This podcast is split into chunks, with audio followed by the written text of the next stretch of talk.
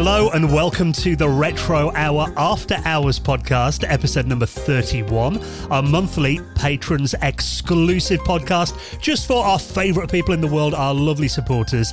And uh, this is a show that we do every month that can be a little bit different. Yeah, we kind of swap the format up, let our hair down a little bit. I'm Dan Wood. I'm Ravi Abbott. And I'm Joe Fox.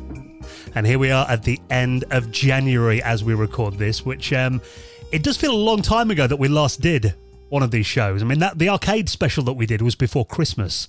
I don't know about you guys. Feels like about six months ago now. Christmas. Oh yeah, probably because I'm crawling to payday as well. But yeah, yeah. I'm still celebrating, so it's not that bad. yeah, Ravi's still going to Christmas parties every night. yeah.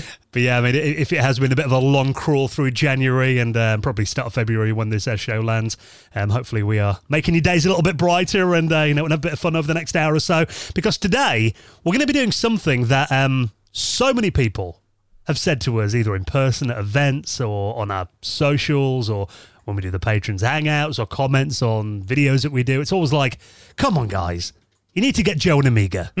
get him on there. Get him playing some games. Come on. Initiate him into the club. So we're kind of going to be doing that today, aren't we? I think it's indoctrinate him. That's uh, indoctrinating. Yeah. Kidnap me. To the religion. yeah. yeah. Because we've done lots of episodes about other systems. We've done like, you know, our top Super Nintendo games, top PlayStation games, but really, you know, the Amiga, which uh, is, I guess, kind of, you know, the Retro Hour came out of Ravi and I's YouTube channels, which were mainly Amiga focused back then.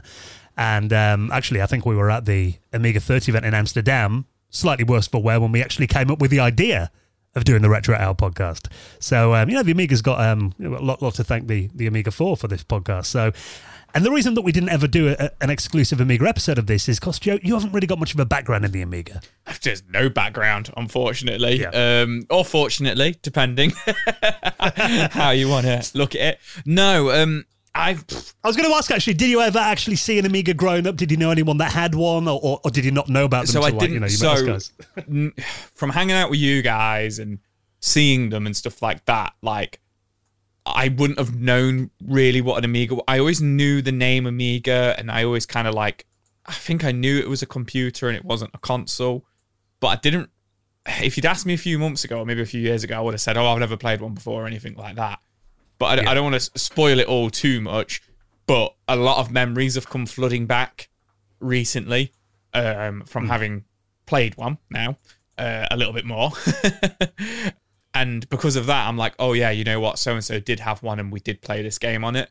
If that makes sense. Right. I don't want. I don't want to spoil like my list. You know, like my favorite games and stuff like that. So yeah, well, I, the vague memories and recollections of playing them a little bit, hmm. but generally, you know, whenever I kind of say like, you know, oh, I do a podcast to somebody at work or whatever, I say we talk about retro games and stuff like that. They always go, "What about Amiga?" You know, like yeah. especially like you know, I don't, I don't want to say you guys are old or anything like that, but if they're kind of like in their late thirties or early forties or something, they if always the go, hair's going grey. If the hair's going grey, yeah. they always talk. They always go, "What about the Amiga? What about the Amiga?" And for me, I mean, I was born. We have a. I think it works for the show well because I don't want to be like, well, I'm younger than you guys, but obviously the Amiga. When did the Amiga come out? Like the 500? Um, um, well, it would be 1989. Yeah. T- till uh, 87, the A500 came out, but I think its, its peak year was 89, 1991. Yeah, till yeah. about 93, 94. You know, it's easy, yeah. it's easy for me to sit here and say, well, I missed it because I was born in 89, but then I didn't miss the Mega Drive and I didn't miss the SNES and stuff. Do you know what I mean? So I think it's yeah. just circumstances that that's what they, they would, we had consoles kind of thing like growing up. Um, but yes, I've got vague recollections of playing them and playing some games on them, and it's all kind of come flooding back since uh, you came over the other day, Dan, and set me up. Well, yeah, I mean that's the thing because um, I've got an A500 Mini. Yeah. And I thought that was probably a good way to kind of yeah, yeah. introduce Joe to the Amiga. You know, so you've got a console background, and originally Joe's like, well, I'll emulate and you know just download some ROMs. But obviously, the Amiga being a computer, it's quite tricky to get emulation set up unless you want to buy a solution like Amiga Forever, that kind of thing. So you got to, and the Kickstart ROMs are still copyrighted. It's not quite as easy as you know yeah. emulating a Mega Drive, for example. Yeah, I so I said, well, I'm going to drive. Yeah, yeah, so it, there's a bit more to it than that. It's a bit of a hassle. Um, so the A500 Mini is a great solution for people that want like an entry into the Amiga world, really. And mm. obviously, it's consoleized. You don't need to use a keyboard. You don't have to remember commands and all that kind of thing. You've got the menu, and you can play it pretty much like a console. Yeah. So you've been playing on the A500 Mini, some of the included games in there as well, and there's some other games too. But just to kind of give our backgrounds, I mean, um, yeah, I've kind of talked about this before, but I, I got an Amiga 500 Plus for Christmas 1991. That was kind of my introduction to the world of the Amiga. And then quickly afterwards, I remember like some other kids at school having Amiga 500s like in the year before. But then suddenly it felt like when we got to like 1992 in particular, it felt like pretty much everyone at my school that year got an Amiga. So, you know, all my friends had like Amiga 600s or 1200s or 500s. Um, didn't know anyone that got a CD32. I was the only one that had one of those later on. But yeah, it just felt like for those few years between like 1992 to about 1995, everyone I knew pretty much had an Amiga. A lot of them also had like, you know, consoles like a, a Mega Drive or a Super Nintendo. But I think the real reason that most Amigas were sold then was because we all copied games for each other. So, you know, you, you, buy the computer, pretty much your game library is going to be completely free. Which I've got to say, you know, today, now that we talk to a lot of developers on the podcast, it is something I do sometimes feel a bit guilty of. You know, if we have people on, I think, oh, yeah, I pirated your game back in the day. I always make a point, you know, if they're doing like a new project or they've got like a new game on uh, Steam or something, I'll always make a point of going to buy it just to kind of say, you know, sorry and putting a few quid in the pocket. but I think that was definitely a big part of it back then was, you know, parents knew that if they bought their kid an Amiga for like, you know, three, 400 quid, they wouldn't have to be forking out, you know, 50, 60 quid for cartridges every few months. So that's kind of where it started for me then. And then I got my Amiga 1200 for Christmas 93. Um, CD32 I got I, later, actually, 95, I got my CD32s for uh, 25 quid for two of them from a game shop.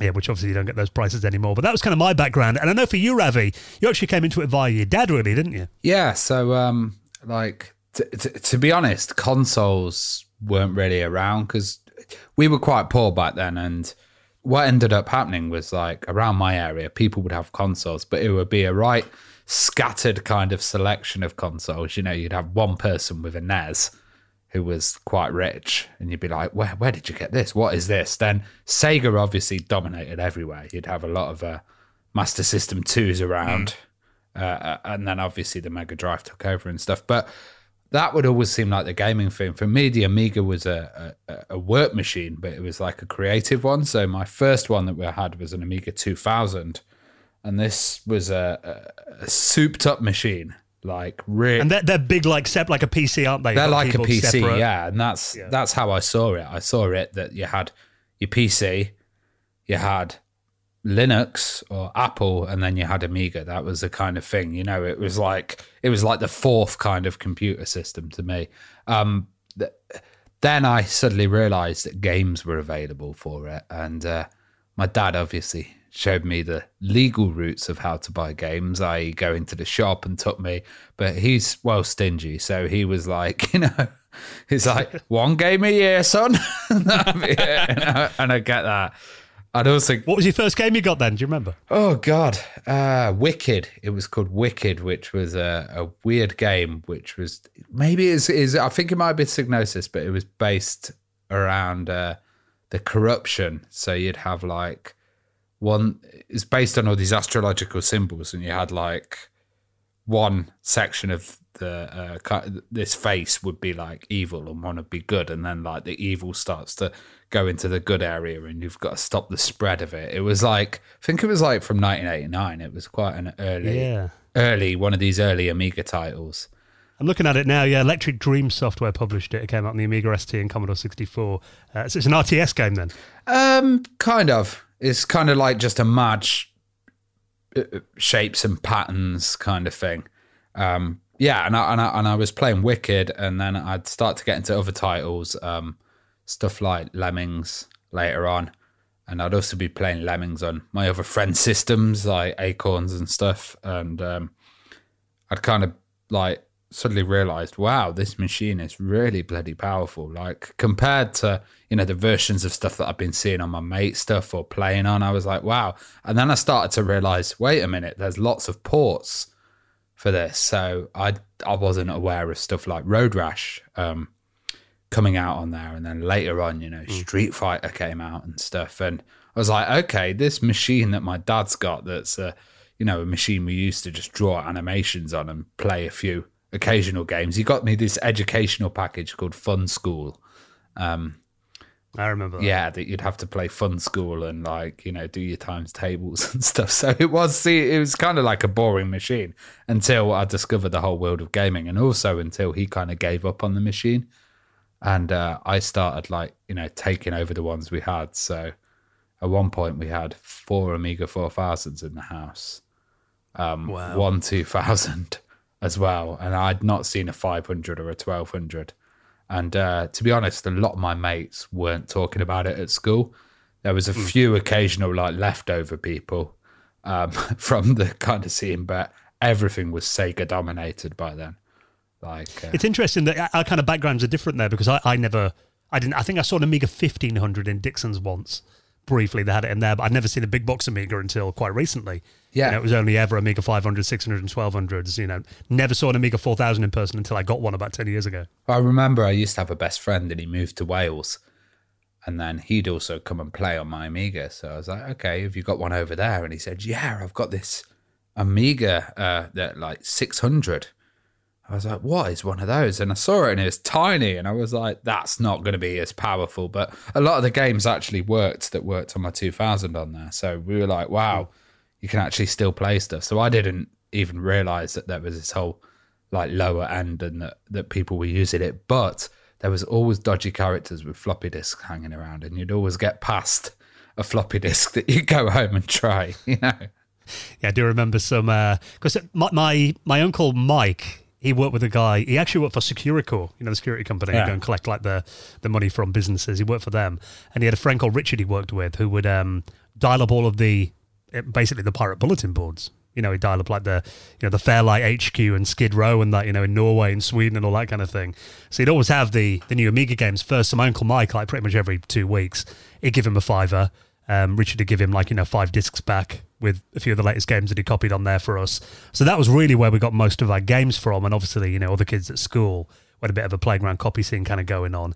Um, in terms of original games, I only really used to get them on Christmas and birthdays, really. Yeah, same. And, like most of my money would go on um, cover discs and magazines. Yeah, I used to buy magazines I'd just yeah. buy magazines every single week, and and and this would be like free magazines. So it'd be like Amiga Shopper, Amiga Format, and See CU Amiga, which is quite a lot of money if you think about Yeah. it. Like nearly every week. So all my budget was going on that or on vinyl as well, uh, secondhand vinyl. But there were places like Electronics Boutique, um, Virgin Megastores were great for it as well. And like even in those kind of days when the Mega Drive was taken over, there were still shelves in the in the shops, you know, selling it. There was the Escom store as well. They'd taken over Amiga at the time. Um, but Yeah, they were around about twelve months, weren't they? I think. Yeah, and then in in the case of a year, I think it was around when the PlayStation came out, or, or just before that, they all disappeared off the shelves completely, and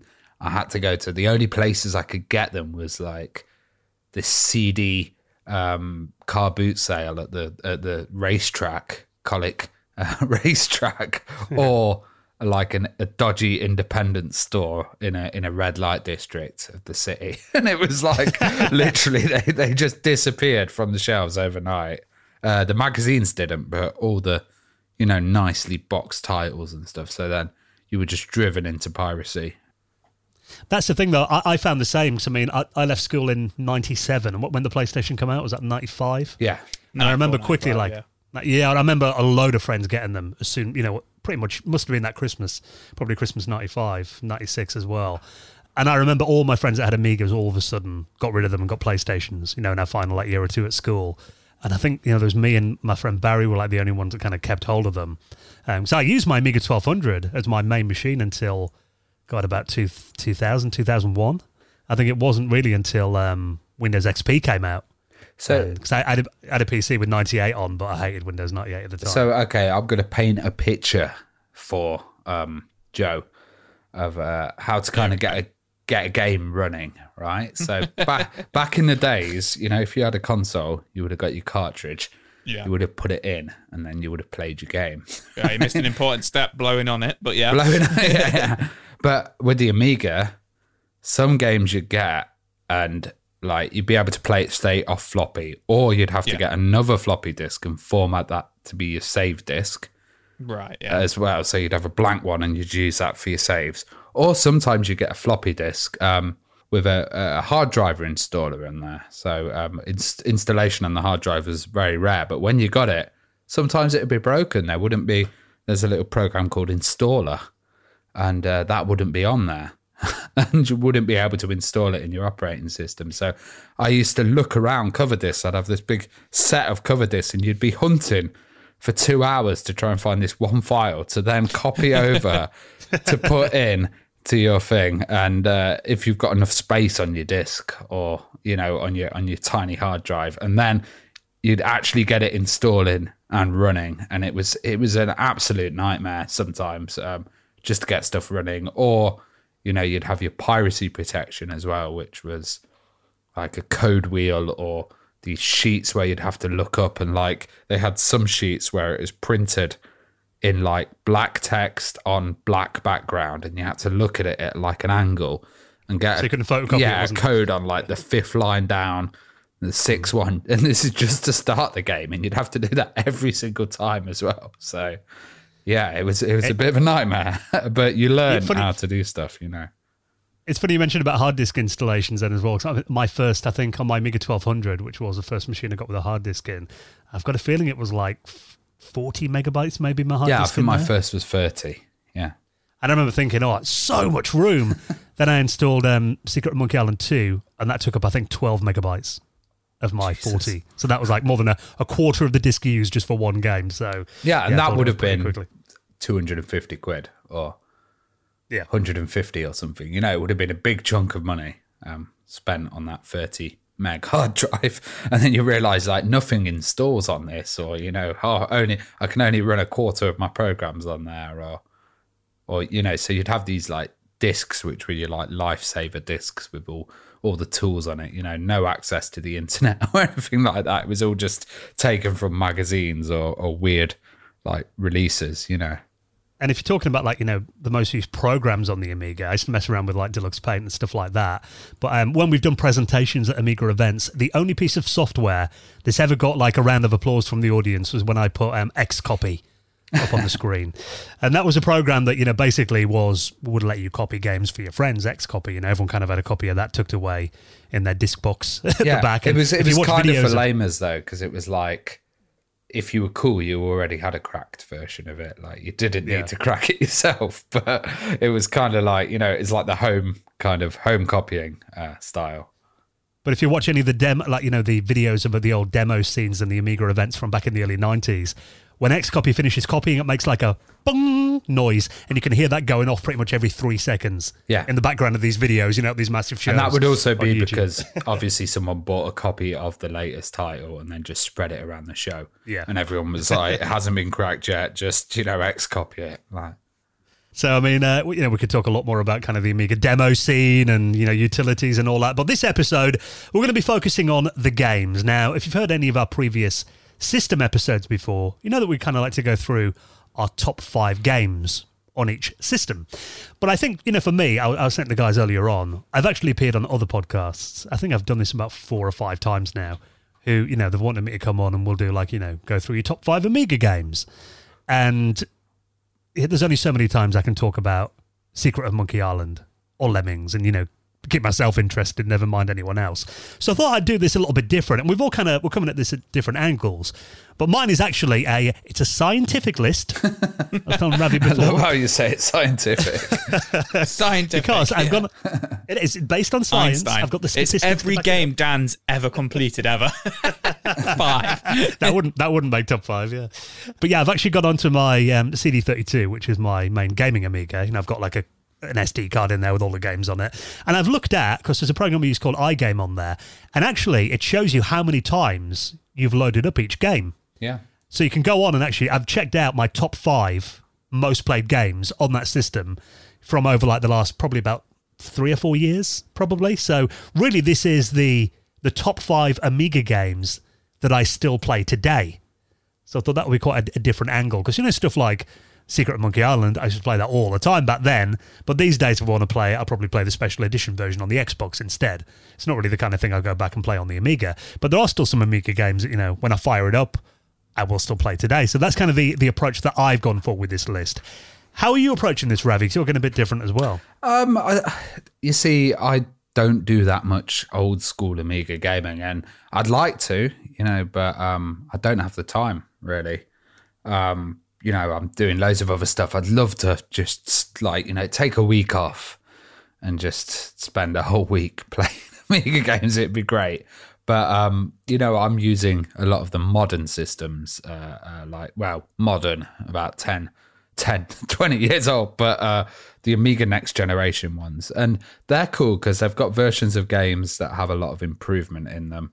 But also, I've put some games in this list that I would love to play more of. You know, that, that Uh, Are these that new Amiga games then that you're talking a about? mix, a mix. Right. Uh, some Okay. new, some old, but you know, uh, stuff with like more options and stuff like that. But also some games that I'd like to, you know, revisit myself as well. Have you gone for it then, Joe? What, what, what's your approach? Well, yeah, mine one's I'm kind of winging it here. So obviously I was playing the uh, the A500 Mini pretty much all last night, and then in the day I was playing it with my daughter as well. Uh, Which I must say is probably the best experience you're going to get, you know, um, because it's so easy to set up. Yeah, yeah. It was it was really yeah. like simple. You just switch it on and off you go, kind of thing. Um, so played it all pretty much. Got sunk quite a few hours into it last night, and had a brief go with my daughter in the day. She's only two and a half, so she only kept her in- interested for so long. And then just kind of memories which have kind of come flooding back. Um, I'm trying to stay away from like, you know, ports because of like it'd be easy for me to say another world and cheat a little bit and lemmings. Yeah, these, yeah. Are, these are games I played on the Mega Drive and the SNES. They're not games I played on the Amiga. So I really want to want to keep it to like games I only really played on Amiga or I've actually kind of experienced and really enjoyed it and kind of say what what made me enjoy it about it and like kind of compare it a little bit because I think most of these games have got other versions of them, but why I particularly enjoyed the Amiga version, if that makes sense. Yeah, so it's Cool. not all full exclusives, but Yeah. it's, uh, you know, ones where the system kind of shined. Yeah, yeah, yeah, yeah. Yeah. Why don't we start with you then, Joe? Give us your number five. So once upon a time, uh, around about 2010, 2011, um, a friend of mine got a new boyfriend who had moved into uh, the local area, and I went over to meet him and uh, went for dinner out with them and everything, a bit of a double date. And then I went back and we found out we were both really into uh, retro games, and he asked if I'd ever played Amiga, and I was like, This guy sounds like a moron. he sounds like an absolute idiot, this guy. and uh, it I- wasn't done. and uh, I was just like, "Oh, Amiga, yeah, yeah, I think I know Amiga." So he hands me this controller with just just one button and a stick on it, and pulls his out as well. He goes, "Let's play a bit of this," and he puts Micro Machines on, Oh, Mm. and I ended up playing Micro Machines, drinking cider all night with Dan. and, That first date, and wasn't I think it, it was our first date, Dan. And uh, I, I just, I remember, I just remember really enjoying it. We sat in your, it was when you had your little flat still. yeah. So when Dan you first, when Dan first moved to Nottingham, you had like a like a one bedroom flat, but then with like a tiny little cupboard, didn't you, as your office? Yeah. And I remember us just like hunched over the Amiga screen, playing Micro Machines, and I remember thinking like, like how, one, how am I playing it with such precision with this like little stick?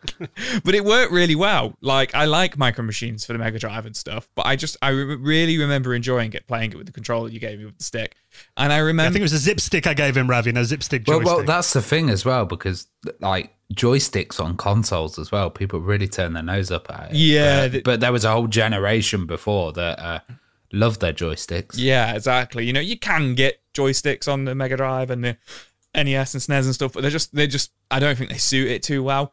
And it the just fighting sticks really are. yeah, fighting sticks and stuff. But yeah, I remember it really, really, really, really enjoying playing Micro Machines with you, and I remember it just running really well, hmm. like really, really, really well, being smooth and just like the look of it. Now, when I think of Micro Machines, I always think of the Amiga version, like graphically, and I just remember having such a good time on it. And you know, I kind of forgot about that. Like that, like I know that sounds really silly, but I kind of forgot about that night, probably because we were so drunk. But I just remember really enjoying it.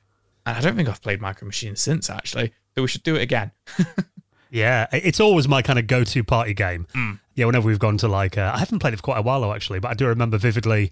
I think it was at the Amiga show we went to in Peterborough, Ravi, where you, we're up on stage and you said, uh, Dan challenges anyone in here to a game of Micro Machines. And I think I had a banging hangover from the night before. I was like, oh, what do you say that for? that people coming over to me. I think I lost about three games, but yeah, that was, yeah, I mean, me and my brother used to play that loads. So, so if you like Micro Machines, I think it's got that great competitive kind of, you know, Yeah. um, Oh, yeah. co-op play sitting around. There's another one called Skid Marks as well that I think Yeah. you'd really like, Joe. Yeah, I know skid That'd be- marks. Yeah, the yeah. skid marks on the Mega Drive and stuff as well. But I've not played it for the obviously for the Amiga. Uh, one thing I love about Micro Machines as well, I mean, for people that haven't played it, it's a kind of an overhead racer, isn't it? You, Yeah. you play versus mode or you play against computer. And the idea is that you've got to kind of get the other player off the screen, haven't you? Yeah. So you've got, you've got to go really quickly, get to the edge of the screen before them so the screen scrolls and they die.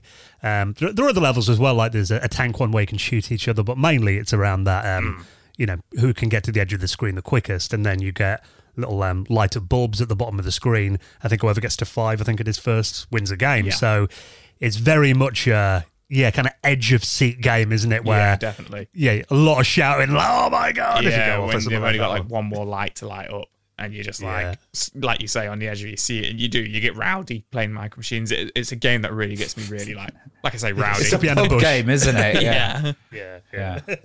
So yeah, great choice, that Joe. Um, so what's your number five then, Ravi? Uh, my n- number five is an interesting title. It, it, it was ported for other systems, but uh, uh, and it got like later on, it got very popular. But mine, Sim City.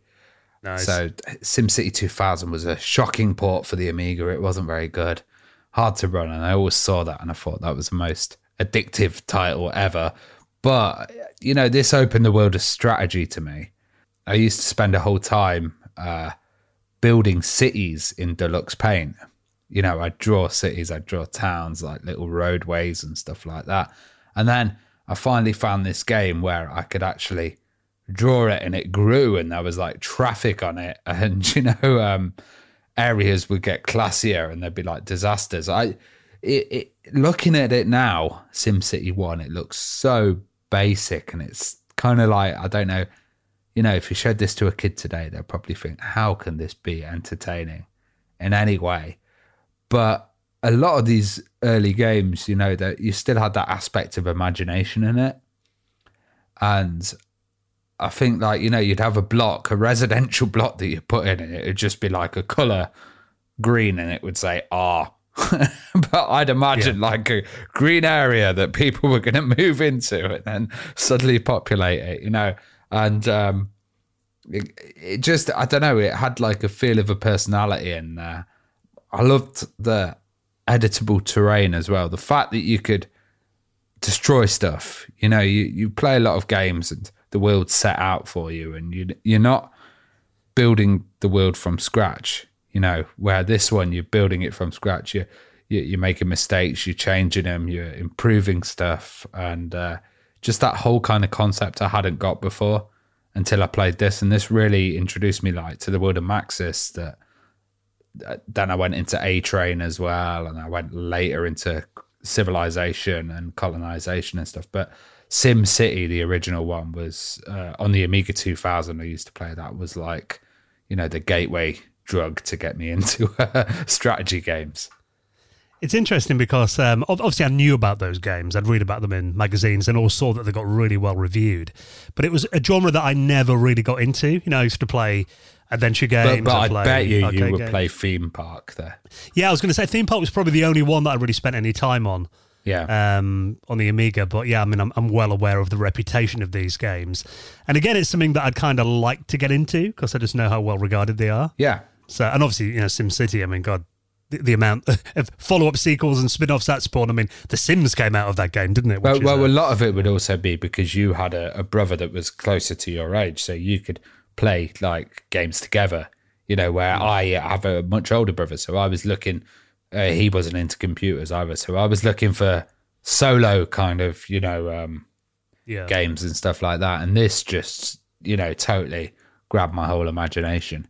Yeah, legendary game. So uh, for my number five, and again, like I said, this list is scientific. This is my my uh, my fifth most played Amiga game of recent years, and it is Zeewolf Two. Oh wow, I didn't even know. yeah, I was a two. Now, yeah, Zeewolf. I mean, if you uh, if you're not familiar with this game, it was. I was going to say it was a later Amiga game, but it came out in 1995. So I guess it was kind of after the Amiga's kind of heyday, if you like. You know, the the PlayStation was kind of coming along by then. Commodore had gone bankrupt, and um, the reason I, I really got into this game is I got it for Christmas.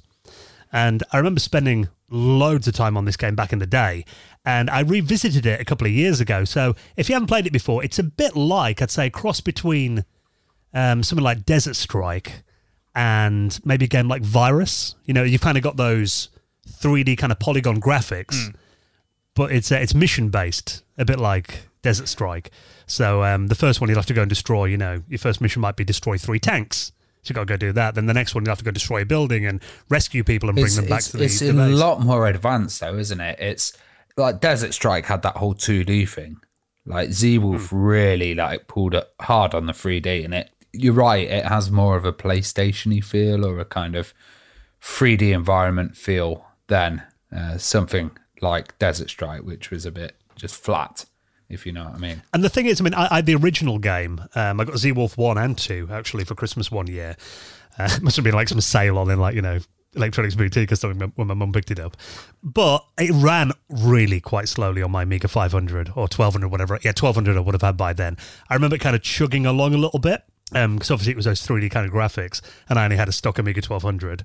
Uh, but playing it today on like an 030 accelerator, it runs really smoothly and it kind of you know feels like what the game should have been like originally and one thing i really like about Zeewolf particularly the second game is i think the handling on the helicopter is really really responsive i've tried playing stuff like uh, you know lander Yeah. on the acorn archimedes or virus and i always found them impossible to control you know i'd smash into the floor every few seconds but Zeewolf I, I find you know in terms of handling your helicopter it feels very similar to desert strike in that regard i think it just plays really smoothly The accuracy of it, like yeah. Yeah. And I, I love the fact as well you can, you know you can shoot like the trees and they set on fire and you know things like that and there's some nice little touches. It is. It is much more like I used to play Castle Master, which was uh, you know one of the the 3D titles and stuff, and it is so much more developed than those, isn't it? It's like you Yeah. know they really put some effort into this one. I mean the, the view distance is quite short. Yeah, You know you'll yeah. often kind of you know it draws things as they come into the screen because you know it's those 3D graphics. But um, yeah, the second game in particular, it's got some really nice big missions in there as well, and it's just a really interesting game. So it is one that I've been uh, playing again over the last couple of years. So that is my number five, Zeewolf Two: Wild Justice, if you want the full title. So uh, what's your number four, Joe?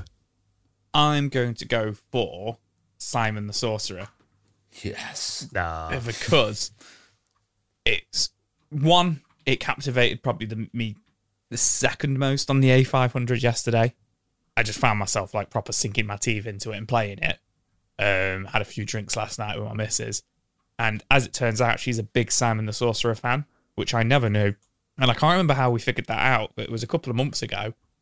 And I think I was talking to her about the A500 Mini coming out, and she hmm. said like, "Oh, I hope Simon the Sorcerer's on it," and it just like blew my mind. I was like, "Oh, You're like what? I was like, what do you mean you hope Simon the Sorcerer is on it? And she was like, oh, yeah, we had it as a kid. My mum had an Amiga. And I was just like, really blown away, but really disappointed that like I'd never been told this. Me and my me and my wife, we've been together for 16 years in like two weeks. And like it's just the fact that she'd never told me that ever. You're like this is important information. This is important don't I know information. Yeah.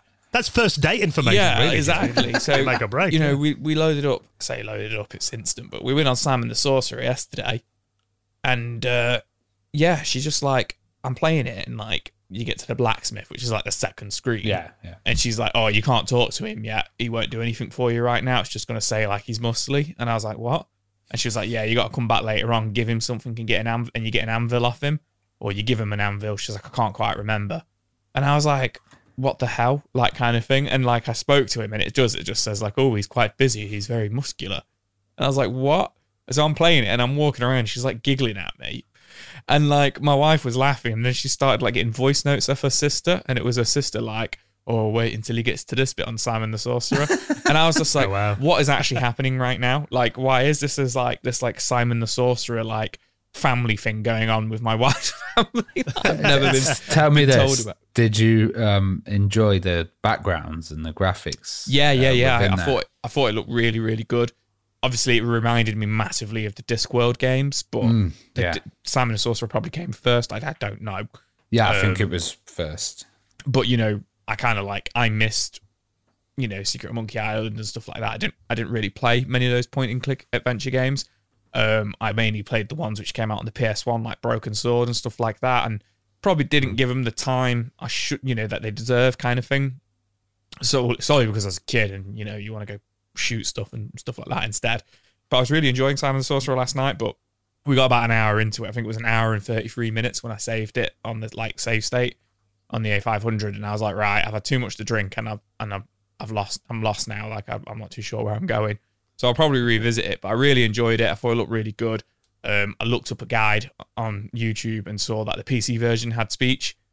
You know, did Yeah, there was the CD32 version on the Amiga had speech as well. yeah, didn't it? But yeah. Because it, my missus said she's like, I'm sure I played a version of this with speech on as well. And then her sister was like, Oh yeah, mum bought it for the PC when we eventually got a PC. So, but my, my wife was like, And that was yeah. Chris Barrie, um, Rimmer our friend. Rimmer, Dwarf. yeah, yeah, yeah. Jan- Dan told me that today, actually, earlier on today. So yeah, I really enjoyed it. I really enjoyed the look of it. Obviously, I get to taking the mick out of it. I was like, "Who's Harry Potter?" Like but yeah, no, it was good. Um, I'll definitely revisit that one. Did you like the pace, Um, or was it too slow? it was probably a little bit slow. Obviously, there's a, the degree of clunk to it. Yeah, Like you know, some of the newer ones. I say newer ones. Some of the later ones. walking ones. into the backgrounds, I found the depth in there is quite tough sometimes. Yeah, I think you know, just kind of like the um, what's the word? Like the hub, if you will, because it kind of like you want to click on something, but you're like you got to click use or talk to, or you don't just click on it. Whereas some of the older ones, you would just go up to it and click on it. Does that make sense? yeah, Like whereas with this, it's like okay, you've got like what, like twelve different things at the bottom of your screen that you can pick to do, kind of thing. Like open, like so you go up to like the drawers, and you would have thought you'd just click on it, but it's like it's some drawers, so you have to click open, and then like you like you found some scissors, and then you have to click pick up. Do you know what I mean? So it's like. I'm not. I keep saying newer ones, but if I remember rightly, like in the disc, I could be wrong, but in the Discworld games, you would just click on it and that's it. You you take the scissors out of the drawer, you know, kind of thing. Yeah, I think adventure game interface is definitely simplified over the years. At first, they were a little bit too clunky sometimes. I think in yeah. some of those earlier games. But it like I, I, there was a game called Universe I used to play, and I revisited that recently. And there's something like you know, f- for example, you've got use and you've got insert. Yeah. So and you go to a cash point in it, you think it'd be insert card, but it's not. It's use card on the cash point. So a lot of things like that that you know are not always intuitive. Yeah. even before that, you had to type it in, which was oh, even Oh, yeah, worse to try exactly. and find everything. Yeah, So will you be playing the new Simon the Sorcerer that comes out in March? Uh, Simon the I Sorcerer might do. Yeah, go for it. Yeah, Let's do it. 28th of March it comes out. So yeah, good choice. So uh, number four from you, Ravi. mine is uh, it's it's a kind of mix, but um, it's Gloom Deluxe, um, which was it was an amazing title, and it was very interesting because I think it suffered a lot uh, from one having a really crap name, Gloom, which blatantly sounds like a cheap shit version of Doom. like the, Or it sounds like a wet Monday morning. yeah, gloom. yeah. it's not the it's not the best. But I uh, and it also had really bad presentation. Like there's this awful intro which has got this really bad hand drawn animation. Um, but you know, as an FPS and as a world that you could explore, it's really good fun, and I enjoyed going around it, and I still want to go around that world. Um, I'd like to see it in a bit of a better engine. So uh, there's that Dread game at the moment, um, which has just an absolutely amazing engine. If I, I've also seen that there's um, Alien Breed 3D recreations that are being done in Unity and stuff. I would love to play Gloom in one of those. Like one of the funnest experiences I had was at uni, uh, where we had we had um, an Amiga tower and I had a think an 040 in there.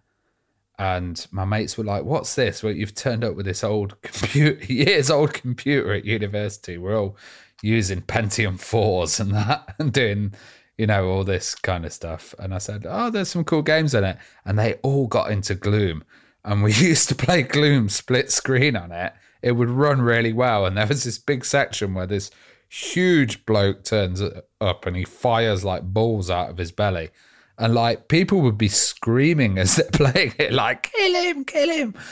like, it was a really It's when you get those big like mechs that come out as well. They go like, yeah, that was it. The like mechs, that. yeah. And I remember um, there was a DJ who was quite famous on Radio One called DJ Q, who did like UK Garage, and we used to call the Big Mac DJ Q.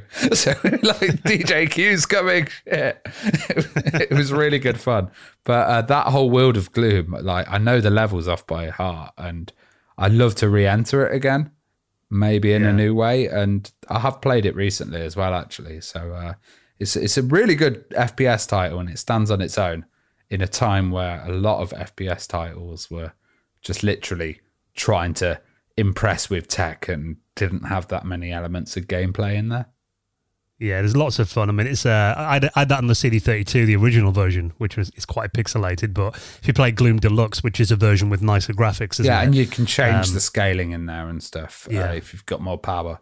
which today, I mean, yeah, you can do it full screen on like you know uh, the A500 Mini, for example. Oh example. yeah, we used to emulation, play it in like really nice. half a window, you know. But I mean, I, I I tried to play Alien Breed 3D yesterday, Yeah. And it made me feel a bit motion sick. Alien Breed 3D, I'm afraid, to me, I think it's appalling. Like I know a Oh, lot of people it think it's one of a great game. I think it's absolute trash. Honestly, I, I was yeah. playing it and I was just like, I don't want to offend anybody right now, but I thought it was trash. I was like, it Yeah. looks horrendous. I like Whereas Alien the Alien Breed. Breed, titles are great, but yeah, I- um, I enjoyed the Alien 3D Breed, stuff. Alien Breed was, 3D, I was just like, oh, what is going on? And I, I even texted Dan and said, no wonder you've only ever completed a few games, mate. But Alien Breed 3D 2, The Killing Grounds, was was really good. Um, but that was, you needed, that came out in 1996, and even the fastest Amiga at the yeah. time couldn't play it but, properly. But then I still, so I still feel it's not a patch on Gloom. Like Gloom's fun, isn't yeah, it? Gloom's got the playability and the kind of you know just running around chaos body parts everywhere. Where that feels Yeah, you put it like messy mode. Ooh, I've got dynamic lighting. Ooh, but it's running really slow. Yeah, love Gloom. Definitely another good party game, that one. Yeah. Uh, so for my number four, scientifically proven again, number four on my list is uh, Cannon Fodder, Oh, great! which yeah. um, probably doesn't need any introduction. It came out on pretty much everything back in the day, didn't it? It's been released on Super Nintendo, Mega Drive, it was one of Jaguar. it was one of those games I could have cheated on. I could have just sat here and talked about cannon fodder, but the reality is Yeah. I haven't played the Amiga version.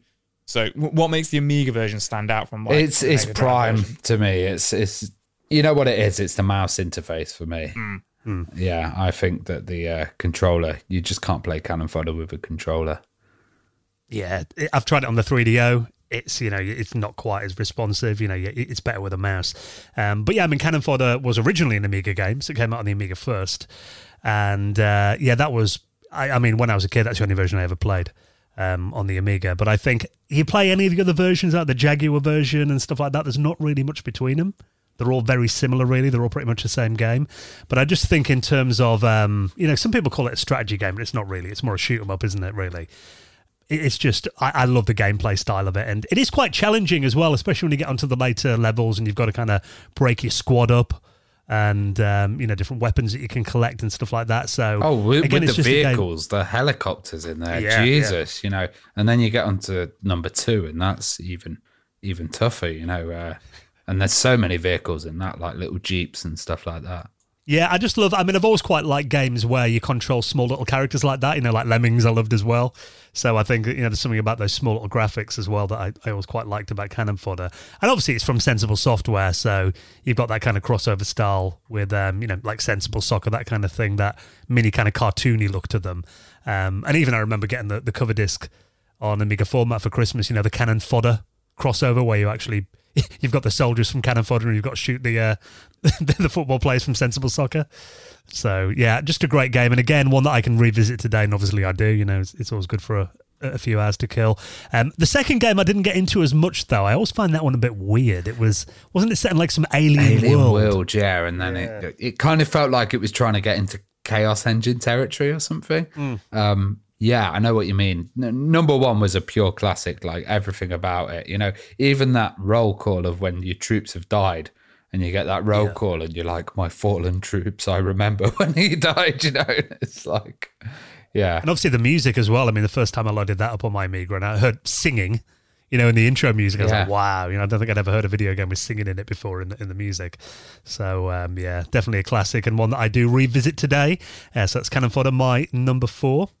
So number three, then Joe, what are you going to go for? So we're uh, going to kind of start to reveal some memories here now, where it's all kind of coming back to me. So uh, it's going to be battle chess, Yes. which you know is just, I guess, fun- fundamentally it's just a game of chess with with fu- with you know great graphics and you know funny animations and stuff. But my next door neighbors growing up, they never had game consoles, but they were my friends who I'd go play, you know, make believe with and toys and play in the garden with and stuff like that.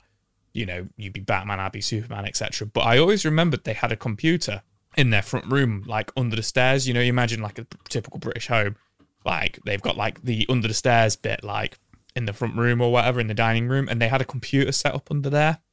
You know, I used to always think it was really odd that it was a massive white keyboard with a floppy disk, which would go in the side of the keyboard. And I've only recently figured out that it was an Amiga, you know, looking back. So we used to play quite a few games on that. And one of the games we would always play was Battle Chess. And it kind of came back to me yesterday that, like, oh, wait, I'm quite familiar with this game. And we used to just sit there and play it, trying to get all the different animations. Like, we wanted to see, like, what would happen if the queen took the queen, what would happen if the king took, you know, like all these different, you know, different things. What would happen if the pawn took the bishop and everything like that. And I remember us writing them down on pieces of paper, you know, like ticking off if we'd seen the animation. And yesterday, like my wife was just like, "This is really boring to watch you play chess, Joe."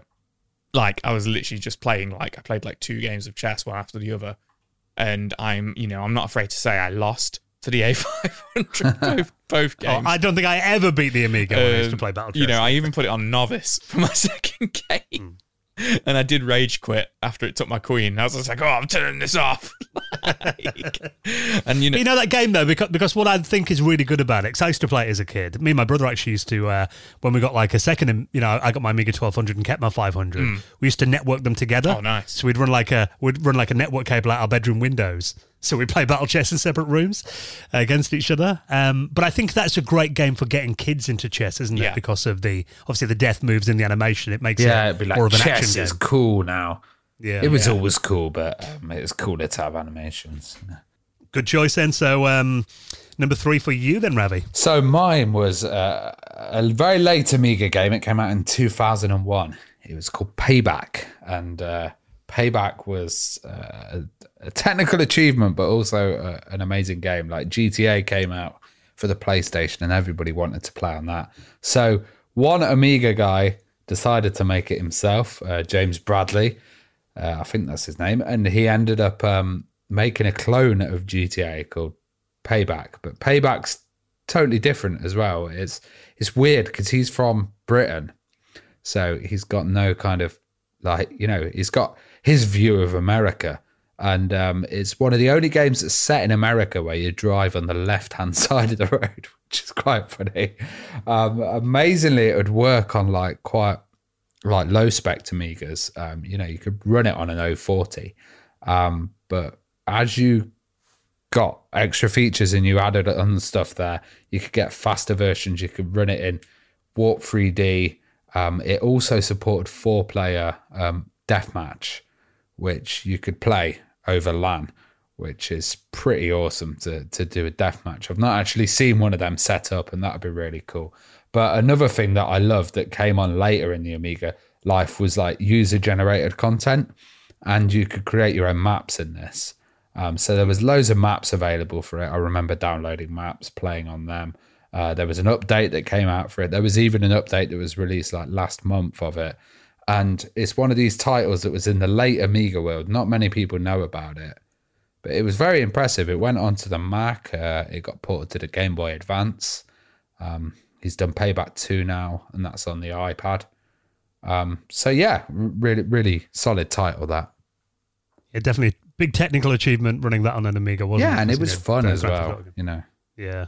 Yeah, I played it a few times. I think it's, it's one of those games I probably need to spend a bit more time with. you need to play it with the audio nicely. CD soundtrack, and everybody uses Right. a pirated version that doesn't have that, and it just changes the entire game. You know. Ah, okay. Yeah, because I played it before and it feels quite quiet. Yeah, no, Yeah, you, you, uh, you have it's like GTA. Whenever you get in a car, you've got a band playing, and they've got all these Right. custom tunes in there. It's really cool. Nice one. So my number three, and uh, this is actually a, a, free game. Actually, it was a shareware game, and this is Deluxe Galaga. Oh yes, classic. That is, yeah.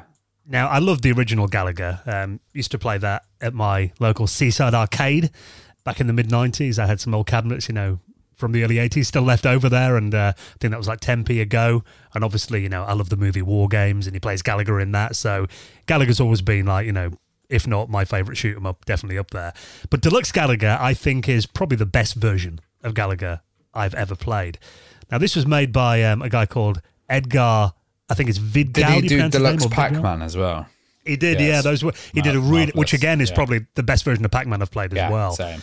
And these were shareware games. Unfortunately, Edgar passed away in 2015, but he did do like lots of updates for these games over the years, and this I remember getting it on the on the cover of a magazine. It was on a magazine cover disc and just being blown away that this was a shareware game because you know this it could have easily released this as a commercial title. Mm. It was way better than a lot of the commercial shoot 'em up games that I played on the Amiga, and the 75 levels in it. I mean, you play the AGA version. There's some beautiful graphics in there. It kind of does stick to the original Galaga gameplay style, you know, as in like the, the enemies can come down and capture your ship, but you get so many kind of power ups and weapons and bonuses, and there's you know just different stuff in the game that really adds a whole new dimension to it as well. And it's just a great fun game to play. Uh, and actually, you know, a lot of shoot 'em up games I find really difficult, but Deluxe Galaga I can actually you know spend quite a bit of time with because I think it's always quite fair. If it knows you're getting hammered, it will drop down a few like extra lives and stuff like that yeah. to kind of keep the player in the game a bit longer than you might otherwise. And um, there is actually a more modern version of it that you can play today on um, iOS and on the PC as well called Warblade. Okay. Um, that um, Edgar released just before he passed away um, in 2015. So, uh, yeah, in terms of shoot 'em up games, I mean, that is definitely my favourite on the Amiga. I really liked and, how they were visiting the old arcade classics and then redoing them as PD games on the Amiga yeah. for a while. There's a whole scene of that, and it was great. Yeah yes, everyone should have a Deluxe Galaga and a Deluxe Pac-Man. You know, that kind of go hand in hand. Um, installed on your Amiga Compact Flash card. Really good games. So uh, top twos then. Number two, Joe. So another game. I realised that we've been playing on the uh, the Amiga and not realising it was Amiga is Worms. Um, so my first experience of playing Worms once again next door neighbours on the big clunky keyboard. I used to think of it. Um, absolutely. I mean, what can what can I say about Worms that's not been said before? You know, absolutely iconic game. Came out like cannon fodder on everything, and I've probably played almost every single port of Worms. But it kind of comes back down to what Ravi was saying earlier on. It's it's you got to play it with the mouse. It's best to play it with the mouse. It's so clunky on like the Mega Drive and the SNES, and you know the PlayStation. You got the cutscenes and stuff like that, but being able to play with the mouse is, I think, is just the the way forward. Obviously, well, the best way and also it blew my mind that we could name our worms and save it you know yeah. and kind of carry on with our team and you know naming our worms after ourselves you know after me and my next door neighbor his little brother and my brother was like mind blowing like oh my god that's me is that worm? And i remember going home and drawing you know drawing levels for worms and like what we were going to do, like we are going to drill down into the ground and put girders over the top of it. we kind of we just used to download porn and then put it on the background, so it'd just be like blowing up boobs and stuff. There's that five year age difference. That's fantastic. We never did that, but like literally, my friend, you know, because you could like you could generate like levels and stuff like that, and he'd sit there trying to come up with like the best level generator and you know you know to kind of play on and stuff like that and yeah i just i remember there was a brief period where i must have been about six or seven years old it came out in 1995 and like like i say i was born in 89 so it must have been about seven maybe and uh, i remember just being obsessed with worms and just in my head whenever i thought of that memory it was always just we played it on the pc we played it on a computer you know when we went to adam and martin's next door but you know looking back especially since kind of playing the A500 and just kind of like doing a bit of research on the Amiga and trying to get into it. I was like, we were playing it on the Amiga and it was really fun. So that's my number that's two. where it started, yeah. yeah. I mean, Worms was originally, I think it was, uh, there was, there was a competition in. Um, originally. Yeah, yeah, there's a competition, wasn't there, in Amiga format to like, you know, someone program a game and Team 17 will release it. And I don't think that actually won, but they released it anyway. And then I think the version that you probably played on the A500 Mini, I think it's Worms the Director's Cut. Mm which was kind of um, Team 17's goodbye present to the Amiga. It was like the best because one they- before Armageddon. Yeah. yeah, and they put that out in 1997. Oh wow. And I think the only so I mean, it was literally just a you know, It's thank like you a to the Amiga love kind community. of love Yeah. story Yeah. kind of thing, you know. Yeah. And I think they only sold about like 2,000 copies of it or something by then. But um, yeah, it's a really good version of it. Um, so yeah, definitely, you know, Worms a classic. What more can we say about that? Number two for you then, Ravi, what you got? Uh, number two, I have Tower 57, which is a game that I've been playing recently, which came out for Morphos and Amiga OS4, but also came out on the PC.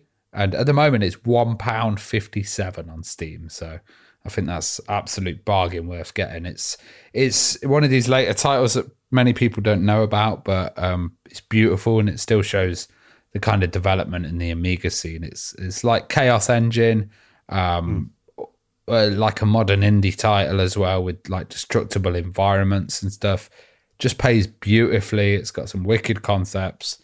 Really good replayability factor as well because you can select multiple characters, uh, kind of like GTA. You've even got a home in there and stuff. You've got your own hotel room, and yeah, it's just. I've been playing it all day today actually, and uh, yeah, I've I've got further than I've ever got in it, and I'm determined to complete it and stream it on Twitch. Really good game, Tower Fifty Seven, underrated. Yeah, I played that on Morphos probably about six, seven years ago. Yeah, Um, and again, yeah, I, I saw the Cannon fodder comparisons as well. If, you, if you're if you're a big fan of or Chaos not Cannon Engine. Chaos well. Engine, sorry, yeah. yeah, If you're a fan of Chaos Engine, I mean, you'll love this game. And there's a lot more to it. I think it's a bit more of an involved game than Chaos Engine. Oh yeah, Um, but I'm, I'm looking here; it's on the Humble Bundle website right now for 92 pence. yeah. Just So, get uh, it. yeah, very- it's worth it. cheap, Yeah. So yeah, good one. So uh, my number two, uh, I'm going to go for uh, well the second one on my list here, which is uh, Lotus Three. Lotus Free Is my oh, second Yeah. most played Amiga game in recent years. Now this is interesting that I, I choose this one to play these days. Now obviously the Lotus games, there was three of them. Lotus Esprit Turbo Challenge, Lotus 2, then Lotus 3 The Ultimate Challenge. It was always Lotus 2 that I'd play back in the day because I got that. It was uh, just on one disc and a really nice, fast arcade racer. Kind of like a, a very similar kind of gameplay to something like Outrun, but nice graphics, great music as well. Then Lotus 3 came out, and I remember being one of the first kids at school to have a copy of that game. Didn't play it all that much back then because I had my Amiga 500 Plus, and I found that Lotus 3 kind of struggled a bit on it. So if you played like the, there's a, a future level where you Yeah, kind I of go think over it was because it had that bits of the map road. editor as well, doesn't it? That uh, slowed Yeah, it I mean, it had- bit, you know. It had intelligence in there as well, like uh, the, the RECS kind of map editor. So, you know, you could change the amount of hills and courses and all that kind of stuff, which kind of for a lot of people overcomplicated it a little bit. But I think for me, it was just trying to play some levels on there, like the future level in there, where you'd go over certain parts of the road and you get a turbo boost. And there was lasers. There was a bit too much going on on the screen, and you'd notice slow down and frame drops and everything. Whereas Lotus Two always ran like buttery smooth. You know, never saw any slowdown on that. So it would always be Lotus 2 that I'd play back then. But now today, having, you know, a more souped up Amiga with a faster CPU and loads of extra RAM in there, it runs, you know, as well as Lotus 2 did. And I think I prefer like the soundtrack on um, Lotus 3, and there's more levels in there as well. Um, there's like a third car that you can play with. And that kind of RECS editor of making your own courses is actually really good fun in two player mode as well. So I think, you know, today that is generally the version that, you know, obviously I, I go to instead of Lotus 2. Um, Lotus 3, the Ultimate Challenge. So, uh, yeah, I think, you know, the Lotus series to me are, are the best racing games on the Amiga. And um, yeah, if I'm going to pick one today, it will be the third one, which uh, quite surprised me because I used to love number two much more back then. So, what's your number one then, Joe? Give us your top Amiga game. So this, so I'm going to admit it. I've only played it on emulation, and it was a recommendation from Ravi a couple of months ago because I only played the Mega Drive version for the first time, and then Ravi was like, "You need to play the Amiga version, so go play this." And I managed to uh, emulate it in browser. Um, uh, Turrican. Yes. So I went for Turrican for my number one. And, you know, people might be like, boo for saying this, but it was because it was the one that felt most like a console game to me. Like, Yeah, it felt a- it felt one of the most complete games for the Amiga, definitely. yeah, it felt like I a, don't think anyone would boo you, Joe. It's, yeah, very it popular game. really, really like complete. Like, I think that's a really good way of saying it, Ravi. A really complete game. You know, you've got all the different weapons that you can cycle through. You know, like your laser guns and uh, was, uh, well, I was going to say flamethrower, but that is the laser gun on there, isn't it? But you spread shot and everything like that. You know, I think it's one of those games where it's got really precise controls and it's like if you miss a jump or whatever, or you you know you die, it's because you suck. It's not because of the game. Yeah. Do you know what I mean? And you're like, you know, I might get booed for this, but I felt like on some of the Amiga games, like I really tried to play Zool and I really wanted to like Zool. I really didn't like Zool.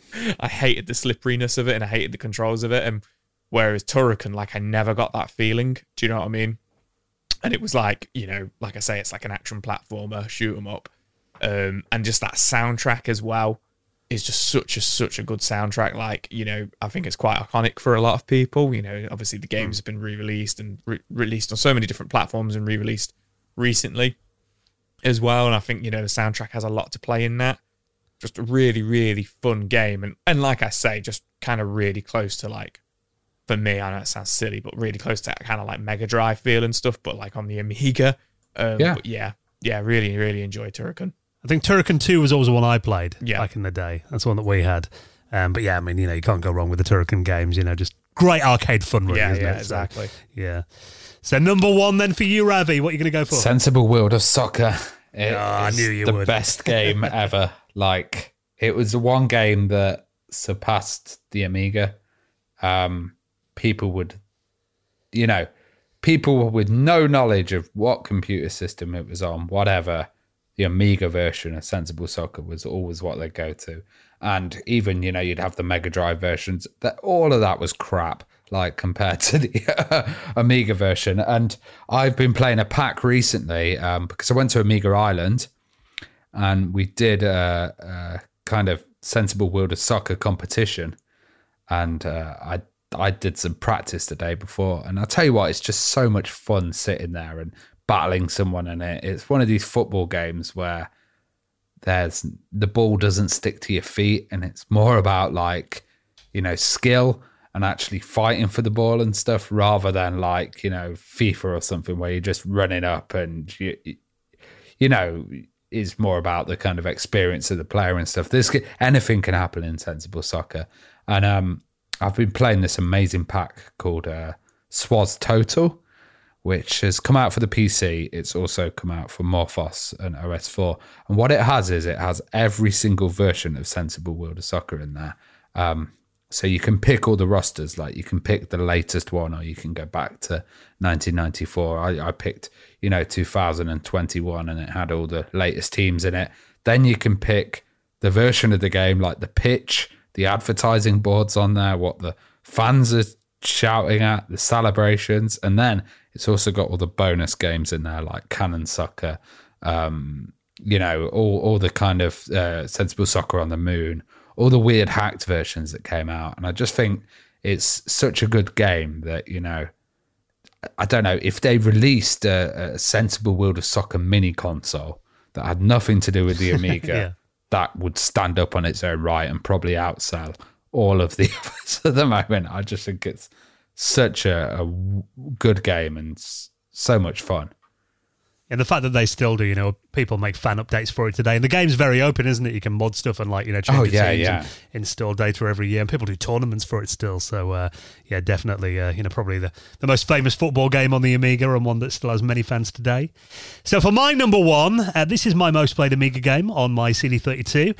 And it's a game called Slam Tilt. I love Slam this is a- Yes, that was a great one. Yeah. Yeah, um, I, I still, you know, if I just want a quick 15 minute blast on the Amiga, this is a game that I load up, and it's a, it's a pinball simulation game. Um, probably not the most famous pinball game on the Amiga, but I think definitely the best.